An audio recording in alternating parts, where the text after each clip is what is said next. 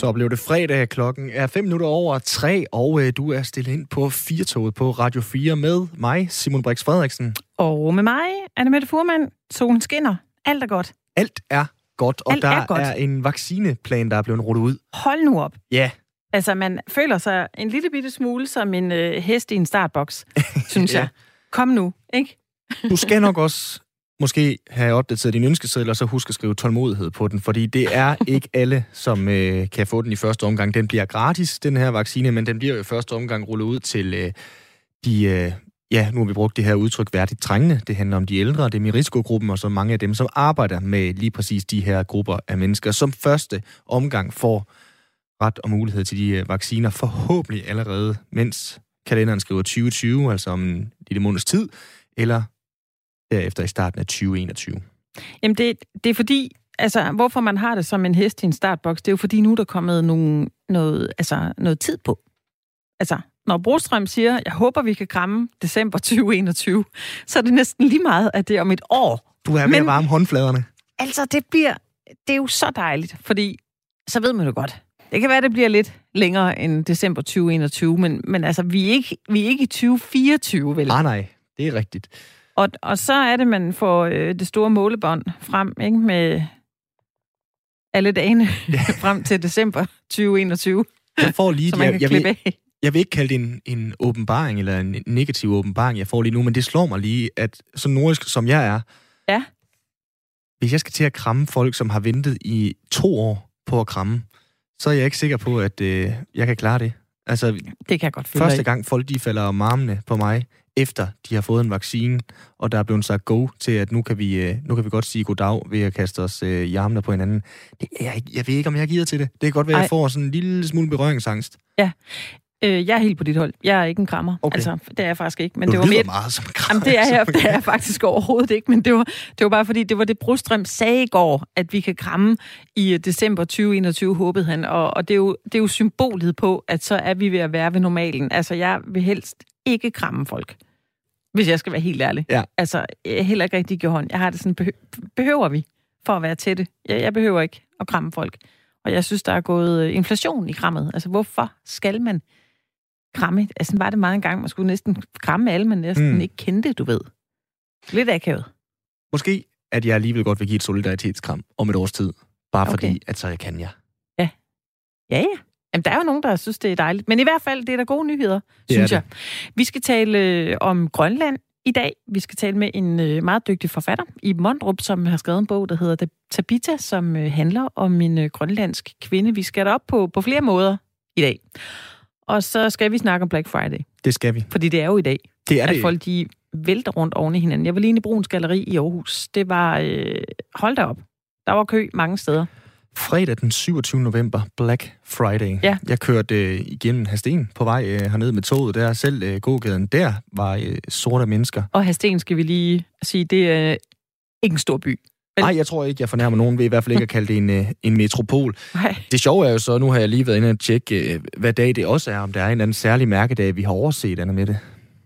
Er der det? Det er International Buy Nothing Day. Der kan man da virkelig snakke om et øh, Det er kulturklasse. Jo, jo. Er? International Buy Nothing Day. Så øh, på den ene eller den anden måde, så tror jeg, at alle vores lyttere, de markerer lige præcis dagen i dag, om det er Black Friday, eller om det er International Buy Nothing Day. Fantastisk. Det vidste jeg simpelthen ikke. Om du fejrer den på den ene eller den anden måde, så er du mere end velkommen til at give dit besøg med her i Firtoget. Det gør du vanen tro ved at ringe til os på 72 30 44 44. Du kan også sende en sms, hvis du er hurtig på fingrene.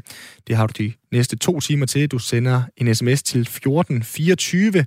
Du skriver R4 i din sms. Ja. Vi vil jo, altså, jeg vil gerne vide, om der er nogen, der står derude i en kø, eller som, som, som øh, har planlagt den her dag. Altså, som ikke bare øh, shopper amok. Det vil være mig. Jeg kommer til at impulskøbe alt, hvis der står en eller anden sælger og siger, Ja. køb det her. Ja, ja. Eller, jeg vil slet ikke have noget. Men øh, det kunne da være meget rart at vide, om der er nogen, der har planlagt det sådan på den, på den sunde måde, så vi ikke overforbruger. Ja. Det kan vi ikke være fortaler for. Lad os få øh, nogle besøg med. I er øh, mere end velkommen til at byde ind. Yes. Og skal Vi vi så ikke sende vores øh, kære lyttere på en øh, god weekend med to timers strålende radio? Det synes jeg, vi skal gøre. Velkommen til Firtoget. En julidag tilbage i 2009, der rammer en voldsom storm videre. Tunge grå skyer bevæger sig hen over himlen, og inden længe slipper de den regn, de bærer på, løs. Det skynder ned på den lokale fodboldbane, hvor FC Nordsjællands reservehold de tørner sammen med Hvidovre IF. Fodboldkampen den er i fuld gang, og begge mandskaber de er sølet til i mudder og græs. Da bolden undervejs i kampen ryger i vejret, så hopper to spillere op i den efter en øh, hovedstødsduel, og i det øjeblik slår lynet ned. Bogstaveligt talt.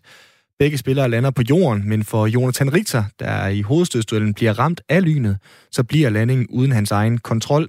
Han er nemlig død, og det er han i 41 minutter, til han bliver genoplevet og kommer på videre hospital. I dag der har du det øh, rigtig godt, Jonathan Richter. Velkommen til øh, studiet.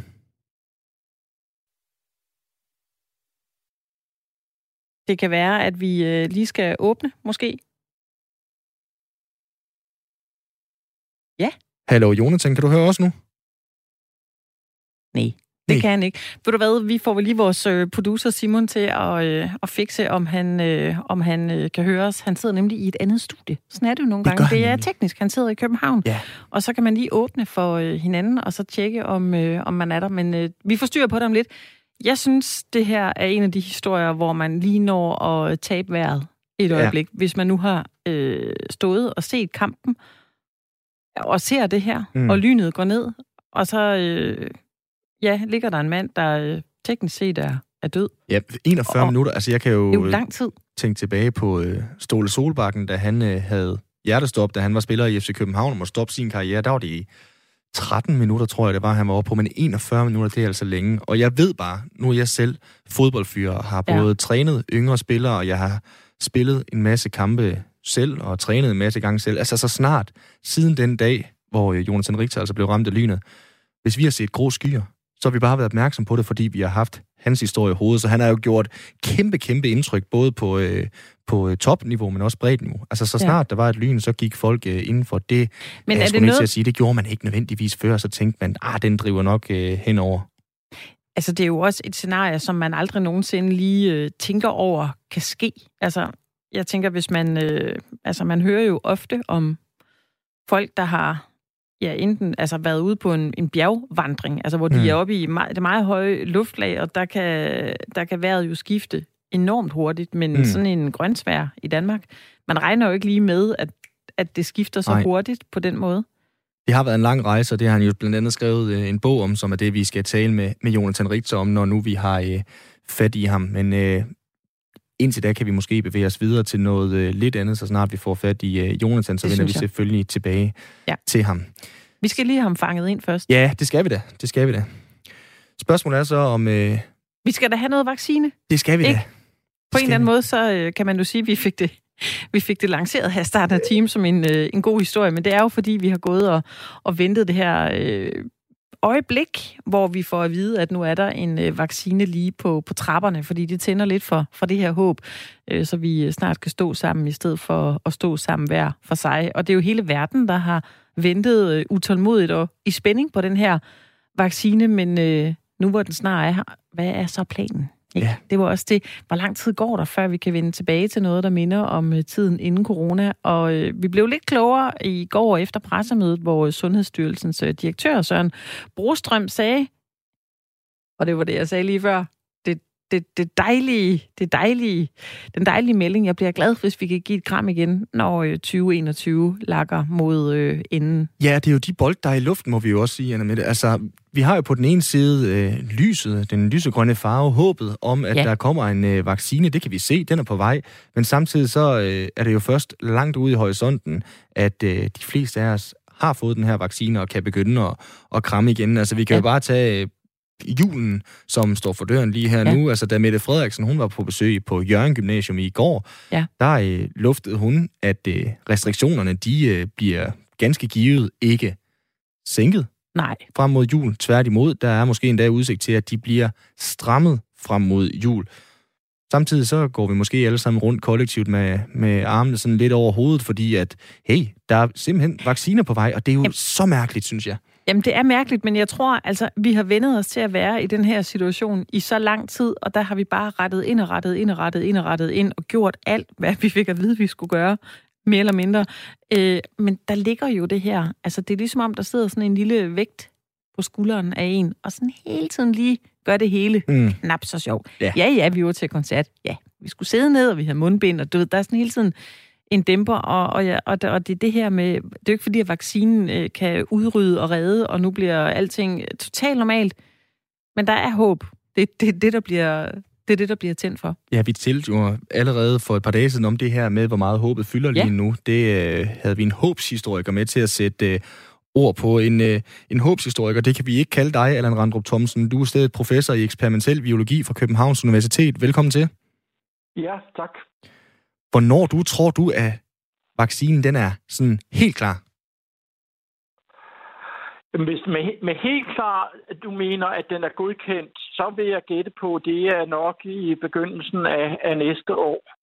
Øhm, vaccinen som sådan er jo produceret, og vi hørte i går, at, at man mente, at de første doser ville ankomme til Danmark allerede i december. Øh, men øh, hvad hedder det, godkendelsesproceduren er jo ikke på plads endnu. Øh, så klar til at udrulle den er vi først, når, når vaccinerne er godkendt af de danske øh, myndigheder. Mm. Hvor jappet en proces er det med at få godkendt og få de sidste ting gjort klar? Altså, sådan som jeg forstår dig, Allan, så er den jo som sådan klar, selve vaccinen, men det handler mere om øh, papirarbejde. Kan man sige det sådan? Ja, det, det kan man sige. Altså det, det som der skal ske øh, øh, fra nu af, eller rettere sagt lige så snart i hvert fald, at firmaerne har indleveret de endelige data fra deres øh, fase 3-studier, jamen så skal der jo være en række eksperter, der skal se på øh, de data, der er kommet ind, og vurdere den både med henblik på øh, bivirkninger. Det er jo meget vigtigt for vacciner, fordi dem sprøjter vi ind i, øh, hvad skal man sige, raske mennesker. Øh, og så skal de også kigge på, om øh, effekten er veldokumenteret. Og øh, sådan som jeg forstår det, så er det en proces, som foregår for hver vaccinerne parallelt i, i to lande inden for EU. Øh, så der er altså to, øh, kan man sige, uafhængige hold af eksperter, der kigger på det samme, for på den måde at give den største sikkerhed, og selvfølgelig også, øh, at, at man i de lande sætter folk til at altså har ressourcerne til at gennemgå papirerne hurtigst muligt. Mm. Vi kunne høre på pressemødet i går, at øh, vaccinen i første omgang er, er tiltænkt personer i særlige risikogrupper og også øh, personale i øh, sundheds-, ældre- og socialsektoren, som øh, besidder en, en kritisk øh, funktion, der særligt udsætter en for, for smitte. Er det her en øh, fornuftig øh, strategi ifølge dig? Ja, altså det er, den, det er den strategi, hvor du hurtigst, altså og dermed mener jeg med færrest antal doser, når til det mål at beskytte de mest sårbare i samfundet, og, øh, og for så vidt også, at vi kan begynde at overveje, hvornår vi skal øh, reducere restriktionerne. Øh, der er kun et lille men, og det er øh, selvfølgelig, at det skal være dokumenteret, øh, for de enkelte vacciner, at vaccinerne virker effektivt også hos ældre. Der er et særligt problem med at vaccinere vacciner. Det kender vi fra, fra andre vacciner. Det er ikke sikkert, det gør sig gældende her, men det er noget af det, som man selvfølgelig skal se på, øh, inden man, øh, man øh, udruller vaccinerne efter den plan, som blev lagt frem i går. Hvad betyder det for, øh, for os, skulle jeg lige så sige, ganske almindelige, sunde, raske danskere, for øh, når vi skal besøge vores bedsteforældre, for eksempel, som nu har fået vaccinen? Altså, er det stadigvæk farligt at kramme dem, når de er blevet vaccineret, og vi måske ikke er så øh, modtagelige for, øh, for coronaen? Eller hvordan kommer dagligdagen til at være, for eksempel de første tre måneder af næste år? Ah, de, jeg vil gætte på, at de første tre måneder næste år skal vi stadigvæk være forsigtige. Uh, det er jo sådan, at, at vi har jo kun, uh, hvad skal man sige, data fra øh, fra firmaerne og, og fra nogle, øh, nogle store øh, hvad skal man sige, prøvegrupper. Øh, og, og det er altid noget andet, når en vaccine skal, skal rulles ud i en hel befolkning. Øh, så ud fra et sikkerhedsmæssigt, forsigtighedsmæssigt synspunkt, øh, så vil man nok i vist omfang opretholde restriktioner, øh, for eksempel omkring plejehjem osv., indtil man er sikker på, at, at vaccinen også øh, har øh, den beskyttende effekt, som den har. Og så vil man altså gradvist lette restriktionerne, sådan så man ikke lige pludselig, kan man sige, bryder dæmningen helt ned og lader vandet forse ind, men langsomt øh, tillader mere og mere normalisering, både på plejehjemmene og, og andre steder, hvor det er relevant, og så øh, følger man godt med i, om, øh, om der stadigvæk er låg på epidemien de pågældende steder. Men sådan helt grundlæggende, altså kan jeg, hvis min øh, mormor på øh, snart 90 år, hun øh, får vaccinen her i starten af, af 2021, kan jeg så gå hen og kramme hende, selvom jeg ikke har fået vaccinen, fordi at, så behøver jeg ikke være bekymret for hende? Altså i teorien ja. Altså hvis vaccinen virker, øh, så vil hun være beskyttet, øh, selv hvis du er smittet. Men, men det er jo der, vi har en lille, øh, hvad skal man sige, usikkerhed endnu. Øhm, altså vi har et, et, et vist antal data, øh, fra, fra de her tester, der er foregået, altså det vi kalder fase 3-studierne. Men her taler vi om mange flere mennesker, og, øh, og der kan jo øh, afsløres svagheder, som ikke er, er opdaget undervejs, så derfor kan man ikke bare øh, lige springe ud i det og sige, om nu er alt godt, vi må, må tage de her trin øh, med lidt forsigtighed, sådan så at, at vi hurtigt, hvis der sker noget, kan, kan opfange at, at der er, er, er noget galt, og ikke bare står i en situation, hvor man så på grund af, at man har løsnet alle restriktioner op, står med en, en bravende epidemi, for nu at tale, altså værst tænkelige scenarie. Vi har hørt om øh, mange forskellige vacciner, der har været under udvikling. Hvad er det for en vaccine, som bliver, bliver tilbudt danskerne? Jamen det tror jeg ikke, nogen kan sige. Jeg er ikke engang sikker på, at myndighederne selv kan sige det. Altså, der er nogle aftaler, øh, mellem EU, øh, hvor Danmark jo er en del af, hvor man har fået øh, eller har købt sig et en antal doser, som, som vil komme til Danmark i et, i et øh, kan man sige, jævnt flow øh, efter en, en øh, ligelig fordeling mellem landene i, i EU ud fra deres størrelse. Øh, og, øh, og der kan man jo sige, at, at der kommer det jo også, øh, er det jo også afgørende for uden at vi skal have øh, købt doserne, så skal vi selvfølgelig også, de skal også være produceret og leveret til os, og det kan jo godt være, at det kommer lidt forskelligt tak fra de forskellige fabrikanter, så, så jeg tror ikke, der er nogen, der på nuværende tidspunkt kan sige præcis, hvilke nogle af vaccinerne, der bliver tilgængelige først. Og som sagt, det er ikke engang sikkert, at det betyder noget, hvilken nogen, der kommer til landet først, fordi øh, det er godkendelsen, der i sidste ende er afgørende for, at det bliver rullet ud. Øh, og, øh, og så længe, at der ikke er godkendelser, så ligger de jo bare på lager. Så det kan godt være, at inden at tilladelserne er givet, så er, er der to-tre øh, vacciner allerede på lager i Danmark øh, klar til at blive rullet ud. Vi er jo øh, godt 5 millioner øh, mennesker i Danmark lige i øjeblikket, Randrup, der prøver at gøre os til vaccineeksperter. Vi kan jo i hvert fald se på vores øh, sms-inbox her i programmet, at der er en del, der siger, vi skal altså ikke have nogen vaccine. Vil det give mening for at slå coronavirusen ned, at man ikke får vaccinen? Altså, er det, er det vigtigt, at alle får vaccinen? Altså, i, vi skal jo opnå en vis vaccinedækning, øh, og, og, og, og på den måde er det jo vigtigt, men vi er jo vant til, øh, desværre kan man sige, at, at selv øh, de gammelkendte vacciner jo ikke altid har øh, opbakning fra 100 procent af befolkningen. Så vi er jo vant til, at der er, øh, kan man sige, huller øh, i, i, i dækningen øh, hos enkelte individer, nogle gange i større grupper. Øh, og, og det kan vi jo i reglen håndtere, øh, så det kan vi formodentlig også gøre i denne her situation. Men, men det er klart, at, at hvis vi ser på øh, at få et, et, et så normalt liv så hurtigt som muligt, så er det klart, at, at jo mere øh, besværligt det bliver, jo flere, der ikke vil have vaccinen, øh, desto vanskeligere bliver det at vurdere, hvornår Øh, kan vi egentlig øh, lette øh, den ene eller den anden restriktion. Jo mere hvad skal, jeg sige, gnidningsfrit det foregår med udrulningen, desto hurtigere kan man jo komme til en, en form for normalisering af samfundet.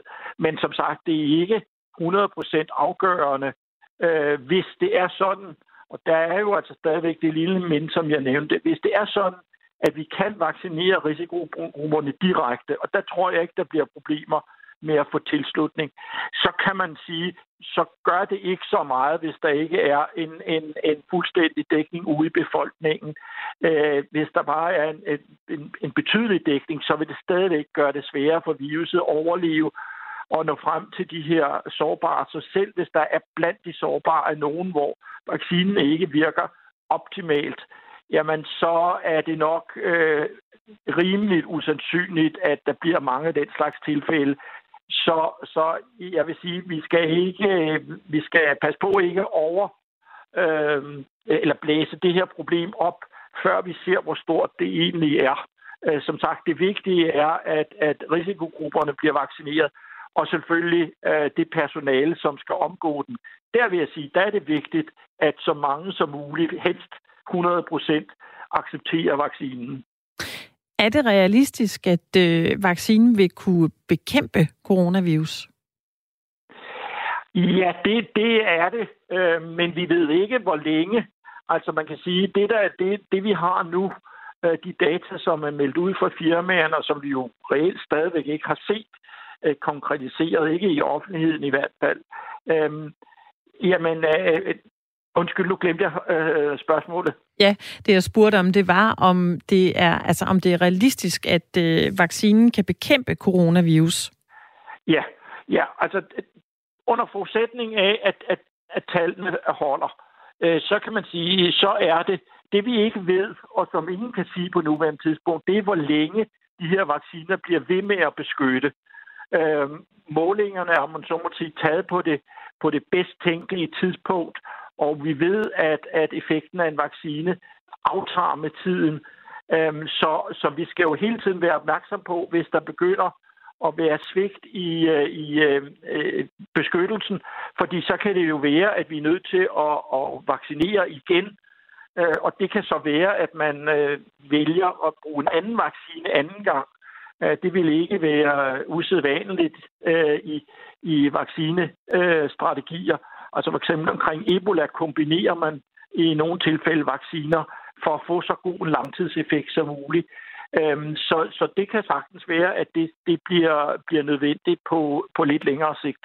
Nu snakker vi jo i, i dansk radio lige nu, og jeg nævnte, at der var 5 millioner danskere, der forsøgte at være vaccineeksperter i øjeblikket, men samtidig er det her jo en pandemi, som er i hele verden, Allan, som, som nu skal vaccineres for. Altså sådan set fra din stol og med dine ekspertbriller på, hvor vanvittigt er det så, at vi står over for at skulle vaccinere nærmest hele verden? Jamen altså, hvis man tænker for meget over det, så, så er det selvfølgelig vanvittigt. Øh, og, og øh, hvad hedder det? Øh, lederen af den danske lægemiddelstyrelse, syndrom, vi sammenlignede det også med en månelanding. Altså, det er en kompliceret proces. Øh, men øh, hvis vi så lige tager de lokale briller på, så føler jeg, at det sagtens er noget, øh, vi kan øh, overkomme i, i Danmark. Går vi lidt længere ud, mener jeg også, at vi kan overkomme det i Europa øh, og, og USA. Og så kan det være sådan, jo længere væk vi kommer fra, fra øh, de her lande, desto sværere bliver det, øh, både med hensyn til at få øh, vacciner nok, og især at få den ud til øh, målgrupperne. Altså, det kan jo være et problem, fordi for eksempel nogle af vaccinerne fra Pfizer eller, eller Moderna, de kræver jo meget stringente øh, kølekæder undervejs.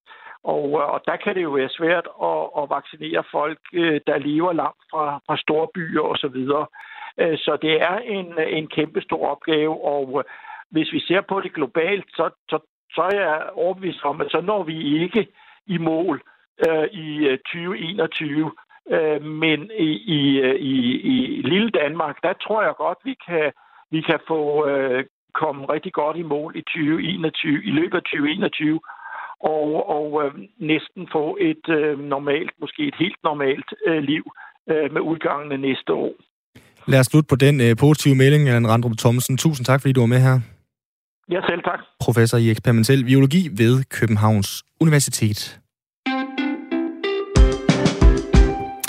Så skal vi lige tilbage til den øh, scene, som vi jo øh, så fint fik øh, sat her i starten af programmet. Det var vi nemlig en tur på den lokale fodboldbane, hvor FC Nordsjællands reservehold tørnede sammen videre over IF. Og det var en fodboldkamp, der var i fuld gang.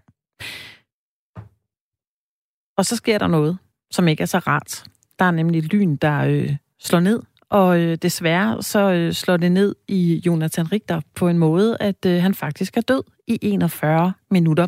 Og øh, det har han skrevet en bog om, og vi har også inviteret ham øh, ind i programmet, og øh, synes da bare, at vi kan sige velkommen til dig, Jonathan. Er du med os? Det er i hvert fald. Dejligt. Det var godt, tak, du var. komme. Ja, det er så øh, fint, du kunne det. Øh, det er jo en lidt vild historie. I dag har du det godt. Øh, du har skrevet en bog, der hedder Ramt af lynet, hvor øh, du fortæller indgå, indgående om, øh, om det, der skete dengang, og hvordan dit, øh, dit liv har været siden, at, øh, at lynet jo helt bogstaveligt øh, slog ned i dig. Hvad, hvad skete der dengang, efter du kom på, på Hvidovre Hospital? Ja, som du kort nævnte, så lå jeg død 41 minutter og røg på Hvidovre Hospital og lå så derefter i kunstig koma i 11 dage øhm, og vågnede op øhm, til nyheden om, at de blev nødt til at amputere mit venstre ben. Øhm, og der vidste jeg jo, at min fodboldkarriere var slut. Så på det tidspunkt følte jeg, at jeg havde mistet alt. Og hvad sker der så til, at... Øh, altså, det er jo selvfølgelig lang tid, vi skal have fat i nu, Jonathan, men hvad sker der så helt frem til i dag, øh, siden du får den besked om, øh, om amputation af de venstre ben? Ja, det er jo selvfølgelig der, min kamp starter til at, ligesom at komme tilbage til et eller andet. Um, og jo, det er en lang sej kamp, og det er 11 år siden nu. Øhm, og heldigvis er der sket rigtig, rigtig meget positivt også, men helt øhm, grundlæggende så startede det sådan med, at jeg skulle op af den her sygeseng og gå fra at være nede og veje 40 kilo, øhm, når min almindelige comeback var 76 kilo, så sådan rent fysisk skulle jeg også til at bare bygge mig selv op. Og så kommer hele det mentale spil i forhold til at prøve at motivere mig selv til at, til at komme videre, efter at have fået det mest motiverende nogensinde at vide, at, at man ikke får det liv, man havde før, som man synes var det mest fantastiske i hele verden, hvor jeg levede drøm som professionel fodboldspiller. Mm. Altså, der er et lyn, der slår ned i dig. Du er død i 41 minutter. Du er i koma i 11 dage. Du vågner op. Du skal have amputeret dit ben, for du er hvide, og du har tabt dig i omegnen af 30 kilo. Hvordan kommer man efter det? Hvordan var din mentale tilstand på det tidspunkt? Fordi det er jo voldsomt på alle mulige måder. Ja, altså min mentale tilstand var jo helt slukket, øhm, og, og heldigvis øhm, for mig, der, da jeg så endelig fik øh, amputeret benet, øhm, så fik jeg det fysisk stille og roligt lidt bedre, så der, der begyndte det at blive lidt bedre sådan rent fysisk, øh, men mentalt var jeg jo stadig helt slukket. Øhm, heldigvis har jeg familie og venner rigtig tæt omkring mig, og en tvillingbror, som støttede mig øhm, fra dag et, øhm, og kunne se den frustration, men stadig med en forhåbning om, at, at der var lysere tider. Og den, øh, den glæde, jeg kunne se i deres øjne omkring min fremskridt, det, det var med til at motivere mig til at tage kampen op. Du har knoklet helt vildt og står jo som blandt andet øh, pædagog i dag, og nu også øh, forfatter, Jonathan. Altså, jeg kan jo godt som, som fodboldfyr, når jeg hører den her historie, sådan få det til at løbe mig lidt koldt ned ad ryggen. Øhm, og samtidig fortalte jeg jo lidt tidligere i programmet til Anna Mette og de andre, at, at når jeg ser grå skyer på en fodboldbane, uanset om jeg er træner eller spiller, så tænker jeg jo dybest set på, på, øh, på dig dengang. Jeg tror, at på den måde har du gjort indtryk i sådan hele foreningens Danmark hvordan hulen har du det med, for eksempel, og nu øh, hører, at vi riser hele den dag op, hvor du endte i, øh, i koma. Hvordan har du det med, at vi øh, riber op i det, eller, eller er det fint nok? Øhm, som udgangspunkt er det jo fint nok. Øhm, jeg har jo også fortalt den her historie en milliard gange, øhm, og heldigvis for mig, så har jeg, så har jeg, lavet, så har jeg skrevet den her bog, hvor at jeg synes, at jeg får, for kommer nogle lag dybere ned, så, så, så det ikke er det samme resultat, man står med, øhm, som jeg har nævnt en milliard gange, men men flere lag, Øhm, og i forhold til, til lyn og til, til at, at rive op i gamle sår, hvis man kan sige det sådan, det har det egentlig fint med. Det er en bebejdelse, som jeg har været igennem øhm, til at stå her, hvor jeg er i dag, og jeg bliver stadig sådan ydmyg og rørt, når jeg hører for eksempel dig stå og fortælle, at det også påvirker dig, når øhm, lynet slår ned, og du faktisk tænker på min situation. Det, det er med til at sætte et perspektiv på livet. Hvordan har du det selv med at se en fodboldkamp øh, nu? Det kunne være din, øh, din tvillingebror, eller, eller bare en kamp med, med FC Nordsjælland, som du øh, ja. selv spillede for? Ja, det, det har jeg også. Jeg har også været ude at se en fodboldkamp, hvor Simon har spillet, og så stopper kampen på grund af, på grund af mig, øh, sagt i går, så en, øh, på grund af lyn øh, og torden. Og i starten, der var det følelsen af, at alle kiggede på mig og tænkte, åh, det var også på grund af det der lort, øh, og, og lynet er langt væk og alle de her ting. Øh, men jeg har også øh, den følelse af, at der er en, en kæmpe respekt omkring lyn og torden i dag, og, og jeg er glad for, at på den måde, at der også er kommet et perspektiv, øh, rent retningsmæssigt øh, retningslinjer øh, for, at, øh, at det ikke er en på banen, der skal tage beslutningen, men at man er, har en konsensus omkring, at det er ikke noget, man spiller i øhm, lyn og vejr. Så det er jeg jo glad for, at man lærer af fejl i gåsøjne. Du har skrevet bogen, der hedder øh, Ramt af lynet, og hvis man øh, har lyst til at, øh, at dykke ned i den, hvad er det for en, øh, en rejse, man kommer på sammen med dig i den her bog? Øhm, først og fremmest vil jeg, vil jeg sige, at man får en hudløs ærlig fortælling om op- og nedtur.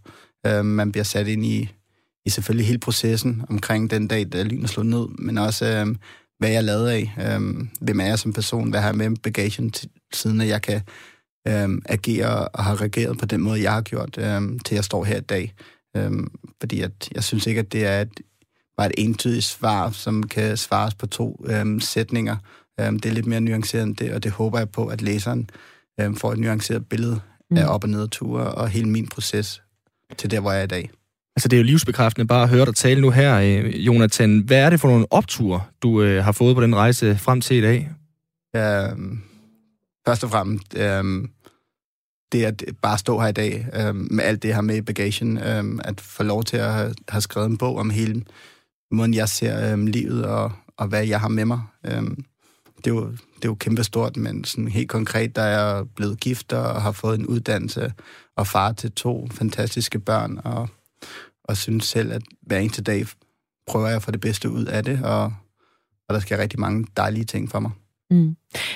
Hvilke sider fandt du af dig selv, da du begynder sådan at, at komme ovenpå os øh, mentalt ovenpå den her ulykke? Altså opdagede du nogle sider af dig selv, hvor du egentlig blev øh, sådan mere positivt overrasket?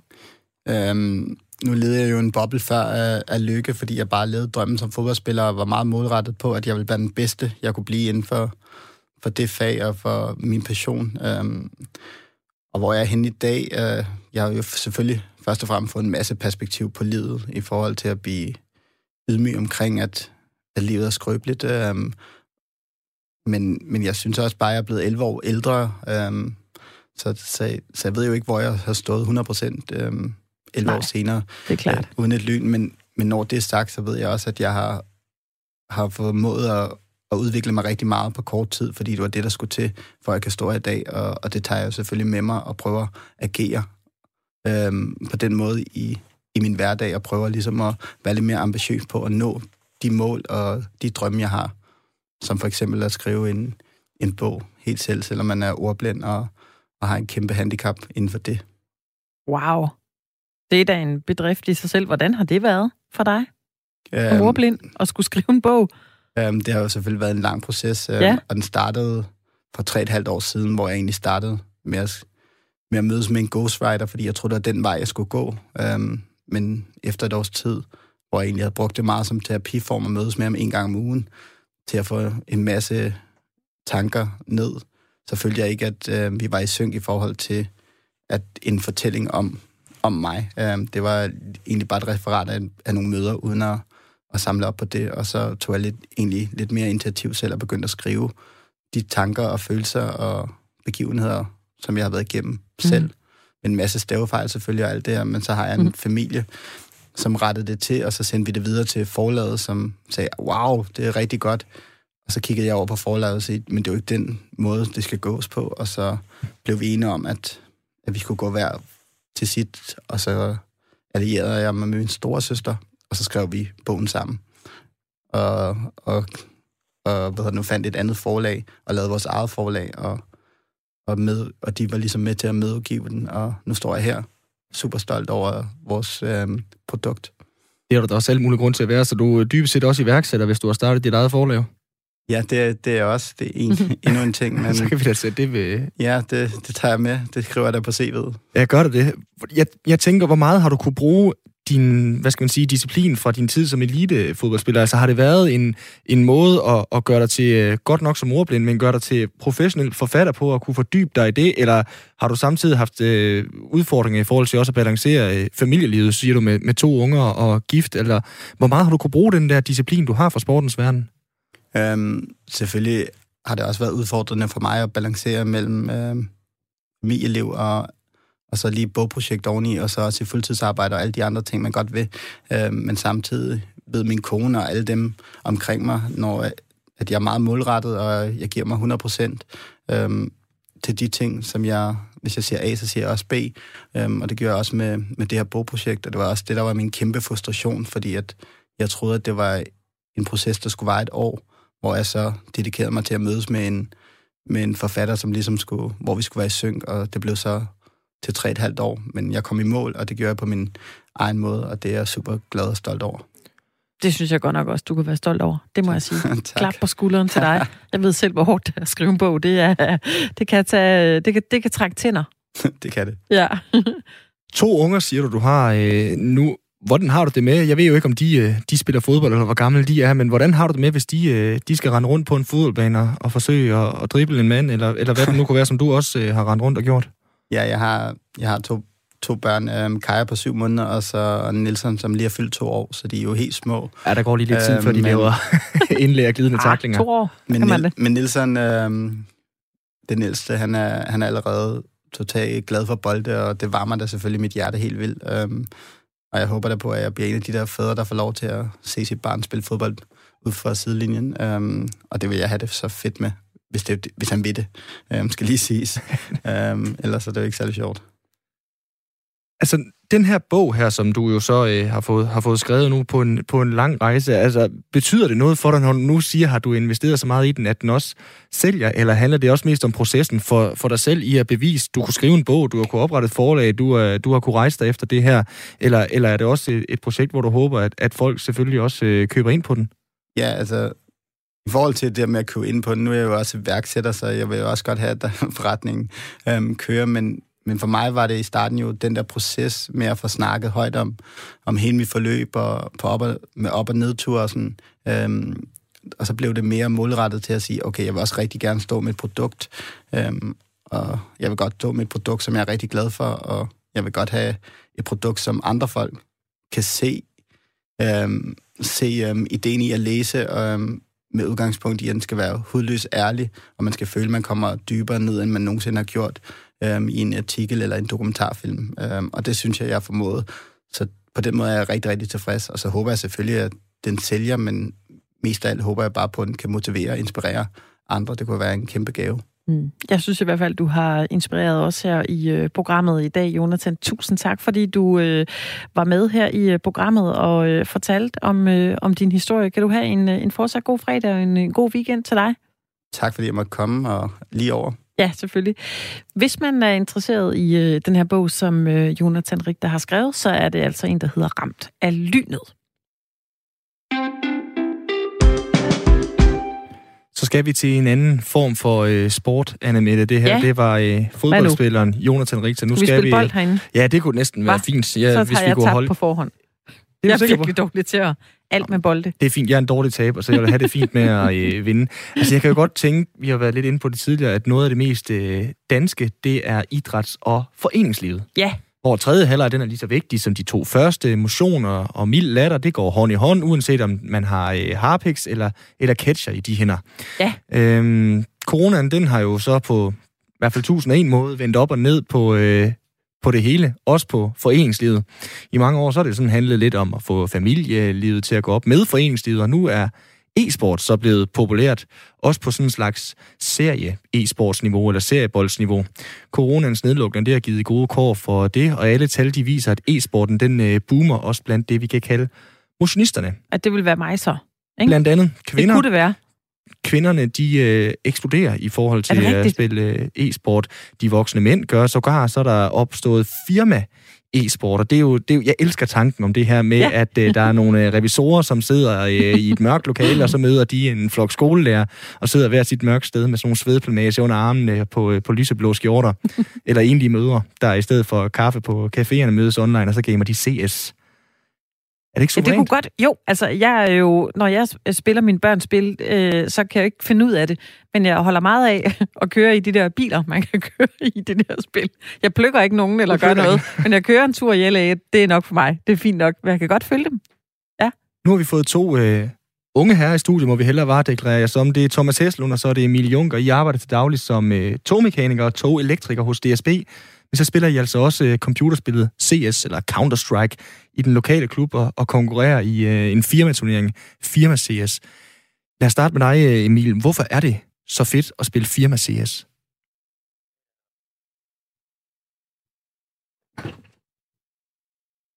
Det er, det, det, det er sammenholdet, tror jeg. Det er hyggeligt, når vi kommer hjem, og vi snakker godt sammen, når vi er på arbejde, og så er det bare hyggeligt at komme hjem og også spille noget Counter-Strike og og faste hverdag, hvor man hygger sammen. Hvad med dig, øh, Thomas? Hvorfor, hvorfor synes du, det er fedt? Det er jo det samme, som Milan siger. Det er bare det, at man kommer hjem, og så tager man arbejdet med hjem, og man hygger sig lidt sammen med sine kollegaer, så man også tager det med lidt ja, med hjem. Altså, det er jo fantastisk. Altså, nu kan jeg jo godt tænke som fodboldfyr, tredje halvleg, en nul og sådan ting der, det er hyggeligt. Hvordan foregår det reelt sådan i, uh, i en firmasports, e-sportsklub, uh, når man, som jeg arbejder for DSB? Jamen, altså, den har, vi har jo ikke rigtig den der tredje halvleg, men så når vi har spillet, og vi kører vores turneringer, og så når vi er færdige med kampene, så sidder vi og snakker lidt, og måske går ind og spiller det en mod en, eller... Så så sidder vi bare og snakker lidt om, hvordan det nu er gået, og så ja, ses på arbejde i morgen.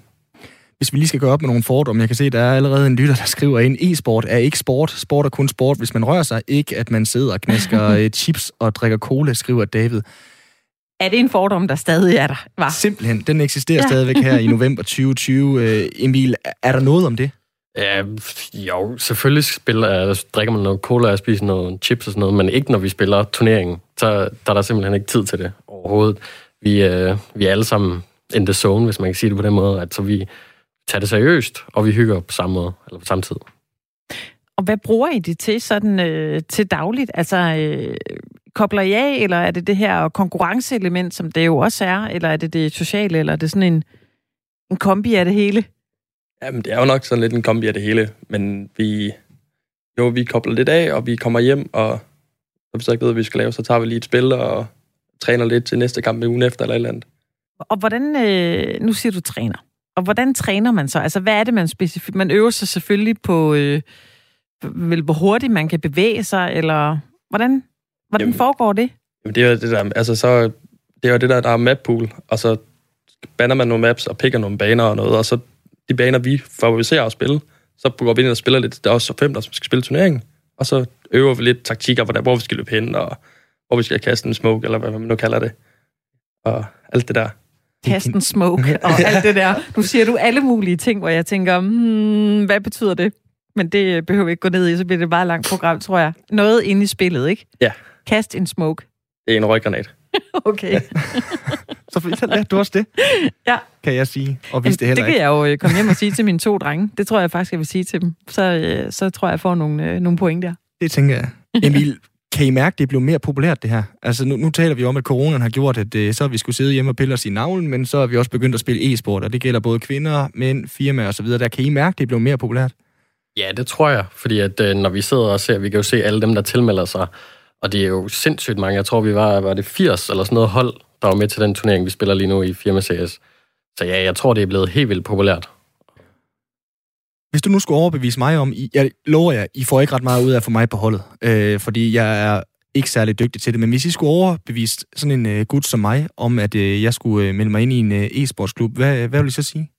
Det, det er for sammenholdet, det er for at være sammen med nogen, man, man godt kan lide at være sammen med, og, og hygge, altså, og konkurrence med noget. Hvis man godt kan lide at, at konkurrere i det, så, så synes jeg, man skal tilmelde sig. Og, ja, det, hvis man kan lide spillet, det er en meget stor faktor, at man kan lide spille spillet. Mm. Det, nu er jeg jo øh, mor til en på snart 14 og en på 11. Øh, den mindste spiller rigtig meget. Han synes, det er vildt fedt, og jeg kan sagtens se, hvad han får ud af det sådan rent socialt. Altså, hvor, hvornår er det sådan tipper over til, at det er noget, man bare gør rigtig meget, til at man finder ud af, okay, det her, det er sådan ret god til. Jeg faktisk gerne øve mig, jeg faktisk gerne i en klub eller spille med nogen. Altså, hvor er det, det tipper? Hvor tippede det for jer? For os, der tror jeg, det tippede ved, at vi fandt ud af, at det var en mulighed i vores forening, at vi kunne starte et hold, og så, ja. og så prøve det med hinanden, fordi vi sad alligevel i forvejen og spillede sammen. Men jeg tror, hvis det er en, en enkelt person, der gerne vil, så er det nok bare fordi, at man har et, finder ud af, at man har et rigtig højt niveau. For der er rigtig mange programmer og, og sider, man kan spille på, ud over CS, hvor det, der kan sammenligne med andre mennesker. Mm. Thomas, har I altid spillet CS? Nej, det har jeg ikke. Jeg har købt først min første computer i år til at okay. sidde og spille på, men det var fordi, jeg kender en, der spiller for Astralis, og så begyndte jeg at se det rigtig meget, og så fangede det mig bare, og så spillede de alle, alle andre nede for arbejdet. Okay, hvem er det for Astralis, du kender? Det er Emil Reif, magisk. Sådan. Og han har kunne give dig nogle øh, knep, som du kunne have brugt til at blive sindssygt dygtig ret hurtigt, eller øh, er du stadigvæk bredt øh, CS-gamer? Jeg er stadig bredt CS-gamer. Okay. Jeg, har ikke, jeg har ikke snakket Counter-Strike med ham på den måde overhovedet, faktisk. Men det var bare, interessen kom, da jeg så ham spille, og så holdet spille. Og så så lærer man meget igennem at se det. Og så, men det er lidt svært at praktisere det, har jeg fundet ud af. Man kan ikke bare ryge i træningslejr. Nej, det er lidt svært. Jeg kan ikke lade være med at tænke, igen, jeg bliver ved med at drage øh, fodbolden ind, det må, I, øh, det må I undskylde, men i fodbold, der kan man jo godt nogle gange have den der halvdårlige højre bak der, som man øh, lidt øh, måske kan håbe på i det skjulte bliver, øh, bliver skadet. Thomas, du rækker, du rækker hånden op. Hvordan er det i e-sport? Fordi selvom det vokser, så er det jo stadigvæk ikke øh, kæmpe, kæmpe stort, så det er noget, alle dyrker. Men det her brede element, kan I godt sidde og være irriteret over, at øh, der er en, der måske ikke er lige så dygtig som de andre, e- eller er det også øh, hyggen, der, der gør, at det bliver fedt? Jamen, altså, vi har jo nogen, som er bedre end andre. Og jeg er måske den ende, som ikke er så god, som måske Emil han er. Men så er det jo bare det der, så bliver man måske lidt sur på hinanden, når man har tabt en runde eller et eller andet. Og så, men vi har aftalt, at når vi er færdige med kampen, så, så er det det, der er sket, er sket, og så tager vi den. Så er det bare lige meget. Hvordan har du det med at være lidt i den dårlige ende? Jamen, det er lidt irriterende, fordi jeg altid skyder flere, end jeg gør, men det, det tager vi med et smil altid, og det er bare hyggeligt. Og hvordan med dig, Emil? Hvordan har du det med, at du, øh, nu siger han det selv, Thomas, at du er lidt øh, bedre end ham. Altså helt ærligt, du må jo bide dig selv i tungen nogle gange, hvis du, øh, hvis du tænker, at han ikke lige får skudt dem, han skal. Nej, det er nogle gange selvfølgelig, og, og nogle gange, når man, øh, når man ikke selv gør det, så er det også træls, men ja, så meget tænker jeg faktisk ikke over det, fordi at, øh, selvfølgelig er jeg konkurrencemenneske omkring det, men jeg er også mere for at hygge det, og det er en god kollega, og det er en god ven, så der er ikke nogen grund til at sidde og være sur over det. Der er lige kommet en uh, sms fra en, der kalder sig for Sniperen fra Jallerup og far til fire. Han skriver her, hvis e-sport ikke er en sport, så definerer sport. Vi har en e-sportsforening i Jallerup, hvor vi spiller CSGO. Vi er 20 mænd i alderen 30-40 år. Vi spiller flere gange om ugen. Og ja, selvfølgelig er der en øl bagefter kampene. Så det er en social sport også. Det er da dejligt. Ja, det er da fantastisk. Ja. Prøv at beskrive, øh, beskrive drenge, sådan helt øh, konkret dag, aften øh, for jer. Altså, øh, hvad sker der fra, I, øh, I øh, sætter jer foran computeren? Prøv at tale os igennem det. Øh, når jeg kommer hjem, så øh, plejer vi lige at skrive sammen om, hvornår vi skal mødes og sådan noget, og så kom, kommer vi ind på det, der hedder Discord, og sidder og snakker sammen lidt, og, og finder ud af, hvad vi har lyst til at spille, og hvad vi har lyst til at prøve at træne. Så sidder vi og spiller lidt mod hinanden. Sidder I med en øh, kop kaffe eller en øh, sodavand? Hvad, hvad gør I den vej rundt? Og, og begynder I også at tale om andre ting end, end CS, når I går i gang? Øh, Thomas, hvordan for, foregår den del af det? Det er jo lidt alt efter, så tager vi måske en soda eller et glas vand, eller hvad man nu lige har lyst til, der står ude i køleskabet, som er koldt, og så sidder vi bare og snakker. Det kan være om alt. Og vi bare, tit så starter vi med bare at spille lidt en mod en eller to mod to. Og der, der er det ikke sådan med taktikker og sådan, så er det bare for at skyde sig lidt varm. Og så, ja, så er det egentlig lige meget, man snakker om, så kan det være om alt. Og hvad så bagefter? Er det så øh, kampevaluering, eller aftale, hvornår I træner næste gang, eller er det, kæft, du er god i dag, eller hvordan foregår det? Det er vel egentlig bare sådan, nå, tak for kampen, vi ses i morgen, gutter. Er mest, mest hyggesnak, mest hyggesnak. Ja. Jeg bliver lige lidt nysgerrig, fordi hvis, øh, hvis jeg nu skulle øh, spille øh, sammen med tre andre øh, veninder, og vi er fuldstændig på bare bund, altså kan vi overhovedet begynde at spille Counter-Strike? Ja, selvfølgelig. Altså, hvor starter man henne? Er det et begynderspil, altså, eller skal man vælge et andet spil? Nej, det, det tror jeg ikke. Man, man kan sagtens bare hoppe ind i spillet, fordi det... Jo, selvfølgelig er det, bliver det nok svært i starten, men det, den bedste måde, det er 100% bare at hoppe ind, og så lære det på den måde. Det tror jeg helt bestemt. Okay. Hvordan med, med niveauer? Altså, tror I, det her det kan blive lige så stort, så at øh, der kan komme de her øh, bredde rækker fra, øh, ja, hvad kan man kan sige, CS6 op til øh, Danmarksserien eller sådan et eller andet, eller, eller hvordan kan I se, er der stor niveauforskel? Ja, det er der. Der er, der er nogen, der er rigtig gode, og ligesom i fodbold, altså, så man tager ind, måske så er nogen, man sammenligner lidt med Messi inden for fodbold. Altså, det er jo helt vildt nogen, der, hvad de kan. Og så er der også, altså, som er helt nede, og så er der nybegynderne. Altså, det er jo, der er alt. Og jeg, jeg tror godt, at en gang, at der kan komme en eller anden, hvor man melder sig til som et hold i en eller anden turnering, og så skal spille sig op. 100 procent, det tror jeg. Hvem Ja, man, kan, ja, undskyld, Emil. man kan jo selv se, at i de store turneringer, der er over 100.000 mennesker, der bare sidder og ser det. Næsten 200-300 nogle gange, når Astralis bare spiller. Men det her med, at øh, nu I er relativt gode, kan jeg jo så øh, forstå på det hele. Hvordan er det at møde nogen, der er øh, super ringe, for eksempel? Er, er det fedt for at få øh, selvslid, eller er det, øh, eller er det, øh, eller er det bare lidt halvkedeligt, eller håber I lidt på, at øh, man kan rende ind i nogle hårde modstandere, så man lige kan blive udfordret lidt? Hvad, hvad sidder man og håber på? Man håber på den lige modstander. Fordi det, jo, selvfølgelig er det sjovt at, blive, at køre ind over, men det er ikke sjovt på den lange bane. Det, det er sjovere at få modstandere at blive udfordret, synes jeg. Ja, 100% enig. Nu spiller jeg også selv fodbold. Altså, det er jo sjovt nok de gange, hvor man få gange i livet, man slår nogen 10-0. Men det er jo ikke sjovt hver gang. Og hvor mange forskellige kan I uh, rende ind i, for eksempel her i løbet af det sidste uh, halvår af forskellige modstandere? Vi har mødt alt. Altså, vi har mødt nogen, hvor lige når du så dem, så døde du bare. Det var lige meget, hvad du gjorde. Og så har der været et M, som, hvor du kunne stille, og så, ja, så brød de bare magasinet ud på dig, og de ramte dig ikke engang. Så det kan være alt for... Ja, alt. Skal I hjem og spille i aften? Ja, det tror jeg. Ja, vi har lige en lille turnering i morgen. To mod to turnering, vi skal spille. Så vi skal nok lige øve lidt i aften. En to mod to turnering, hvor lang tid øh, spiller man så i sådan en turnering? Jamen, den vi har meldt os til, det er bare sådan en knockout. Hvor det, hvis du taber, så er du ude. Okay, Det er bare sådan lidt så det hyggeligt. kan hvad? Det kan gå rigtig stærkt. Det kan tage øh, 20 minutter, og så er vi færdige. Okay. Så er vi tabt. Vi krydser fingre for, at øh, I får lidt mere spilletid end, øh, end 20 minutter. Tusind tak. Tak for det. Ja, I skal have lov til at komme hjem og træne, drenge. Det var Thomas Hesselund og øh, Emil Junker, som vi altså hørt her, som øh, arbejder for øh, DSB. Tak fordi I kom, drenge. Selv tak. tak. Ej, jeg øh, fik lidt lyst til det, Simon. Jeg fik lidt lyst til at øh, gå hjem og, øh, og så prøve det af. Altså, fordi nu når folk er, altså situationen er, som den er, ikke? så får man jo lyst til at øh, kan mødes. Altså, vi kan godt mødes over Zoom og drikke et glas vin og sådan noget. Det er hyggeligt nok, men det er også, det, det er, jo, det er jo lidt at lege, når man er sådan en øh, amatør. Jeg synes jo næsten det fedeste at høre, det er, at når de har øh, headsettet på, så øh, taler de om alt muligt, inden de går i gang med at Ja. øh, spille. Altså, det er ikke bare øh, taktik og øh, hvem der lige øh, dækker hvilket hjørne og så videre. Der. Det, er, øh, det er hvad som helst, de får lov til at snakke om. Det synes jeg jo egentlig er, er ret cool, fordi jeg sidder jo og tænker, det er jo også det, vi gør i et øh, fodboldomklædningsrum, hvor der lugter af sure sokker. Det slipper Ja. de jo for. Det er rigtigt. Faktisk øh, er der nogle øh, nye tal fra Danmarks øh, statistik, som viser, at 30.000 flere kvinder på bare et år har øh, grebet musen og øh, controlleren. Det er da noget. Altså coronaen selvfølgelig, lockdown, det har været med til, at der er flere og flere mennesker, der, øh, der spiller. Faktisk øh, den 4. april, der slog man rekord for flest online-brugere på samme tid på verdens øh, det største spilplatform, det der hedder Steam. Øh, da klokken var 15 den 4. april, der var der 24,5 millioner, der sad ved hver deres computer. Er du sindssygt, det er mange mennesker. Ja.